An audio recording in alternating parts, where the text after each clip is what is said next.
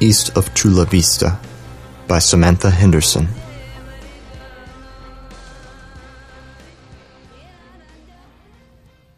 Fine ash falls like night snow on the front steps and coats the beater truck, and I'll be cleaning out black grit from my cupboards for weeks.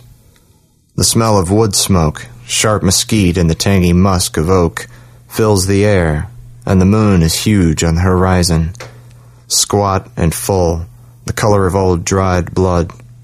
This morning the Santa Anas beat the palms to a frenzy. All night I listened to them whipping the air, whipping each other, and now their fronds lie in tatters. It's quiet now, but by morning time the ghost wind will come back, howling like La Llorona for her murdered children. I rock in the bentwood chair on the porch and wait. I know about the bodies in the arroyo, in the mesquite ash between the charred trunks of the live oaks. The grass beneath the mesquite had grown long in winter rains and was shriveled dry by the summer heat. Fire had crisped it quickly, and the oaks were dense hard wood, old fuels, burning long and hot and all consuming. Eventually they all come to me, like homing pigeons, those unlucky ones who die in the unforgiving desert, short water, or caught out at night with no fire, and not enough of them to huddle together to keep warm, not thinking how cold the badlands get in the middle of the night, with nothing to keep in the day's heat. They come to me at dusk, hollow-eyed and bewildered, to my front yard, all of them. They stand, wavering in the moonlight, waiting for me to let them go. Like some others this side of Chula Vista, I keep gallon jugs of arrowhead, canned food, and blankets and clothes sometimes in a shed half a mile from my place. I'm not an altruist, mind. I'm not one of those holy roller humanitarian types that plant those blue tanks, water tanks, out there with the flags and refill them every week. I just don't want them knocking up my shack. I like to be left alone. Except sometimes some folks knock holes in those plastic blue tanks and let the water drain into the thirsty ground.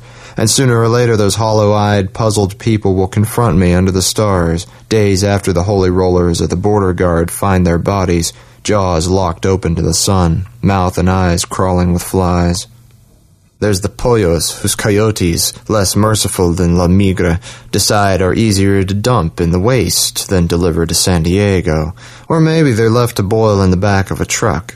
There's hikers sometimes who didn't pay attention when the signs at the ranger station said take water, walk in company, don't leave the trail.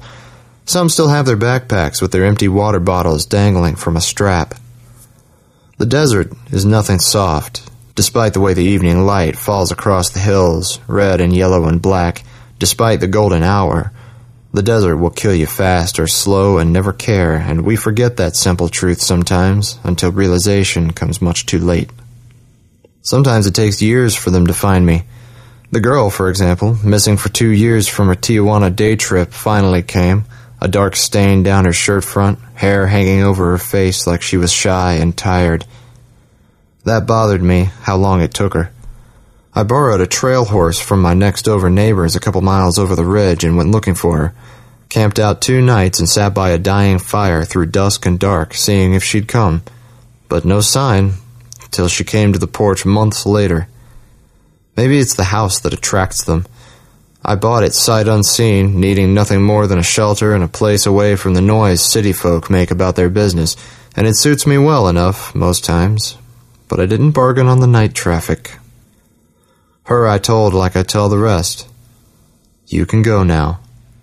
You won't find your way back to where you were, so you might as well go forward. And she stared at me a long time through her dark hair, and I waited with her until she realized the truth of it, and with a dusty swirl and the clatter of dried oak leaves over gravel, she was gone. Sometimes I have to tell them twice, sometimes they come back a second night, rarer still a third, but they all go in the end. This night, I wait until the stars are hard and crystal in the sky before they come. Two men and a boy, maybe ten years old, with the smell of smoke still on them. The bodies were too charred to identify, said the police, but they did know one was a child. One man keeps his hand on the boy's shoulder. I wonder if he was his father, the other could be uncle, cousin, stranger, it didn't matter. They were all family now. Go, I tell them, and the boy looks confused. It's usually the children that don't understand. The father's grip tightens on his shoulder, and he bends as if to speak in his ear, and they're gone. All three, the ash falling where they stood a second before.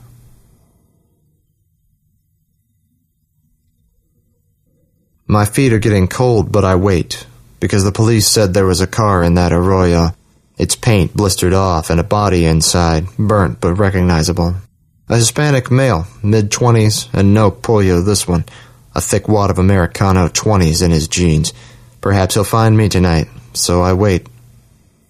Orion is high overhead by the time he comes. He's handsome. His fancy jeans are pressed, his shirt crisp and white. A Stetson is pushed to a jaunty angle back of his head. He's still wearing his sunglasses. He comes to the foot of the steps and waits, impatient, like I'm a valet taking too long to fetch his ride. You got greedy and stupid, Pollero, I say. Robbed your chickens and made sure they couldn't talk. Burnt the arroyo so they couldn't be traced. But you didn't think about the speed of fire when grass and mesquite touch off. It must have raced up the gorge like a flash flood. You couldn't get the car started in time, or maybe it stalled. Still he waited. Maybe he doesn't remember. I leaned forward in the rocker. I'm not letting you go, Coyote. Stay in the arroyo. Stay forever and howl between the stumps. Forever for you the smell of char. Never for you the newborn leaves. Never for you heaven and home. I can't see anything behind the sunglasses. He stares at me as if he didn't hear. Then he scuffs the toe of his vaquero boot silently in the gravel, turns away, and walks, good living and arrogance still in his step, back to the arroyo. No one else will come tonight, but I sit for a long time, until Orion rotates and sets. It is very cold tonight. There are rumors that those people, those angry people who punch holes in the water tanks will try a new tack. Some say they've been hiking out there with containers of antifreeze. The ghost wind blows tomorrow.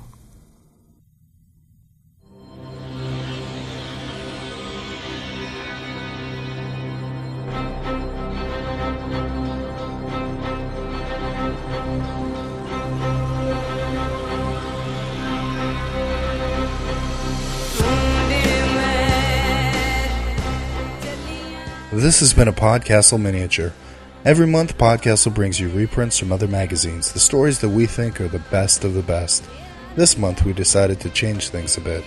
Rather than bringing the stories we picked, we decided to let the editors of other magazines choose their favorite stories from their publications so that we could bring them to you. Today's offering comes from the semi-pro zine Abyss and Apex, which publishes fiction and poetry, and has a special category for flash fiction under 1500 words. They publish quarterly and have featured fiction by authors such as Cat Rambo, Ken Scholes, Tony Pi, Ruth Nestvold, and Aliette de Bodard. They offer the following Nietzsche quotation at the top of their site. Whoever battles monsters should take care not to become a monster too, for if you stare long enough into the abyss, the abyss stares also into you. If you enjoyed today's story, please check out more Abyss and Apex fiction and poetry at abyssandapex.com. East of Chula Vista was written by Samantha Henderson. She lives in Southern California with her family and assorted animals, whom she disturbs by writing strange stories and bizarre little poems. East of Chula Vista was inspired by a challenge at World Fantasy in Saratoga Springs in 2007 to write a ghost story, and by the fires that were sweeping through parts of Southern California at the same time. You can find the author's website, which has links to her fiction, at samanthahenderson.com.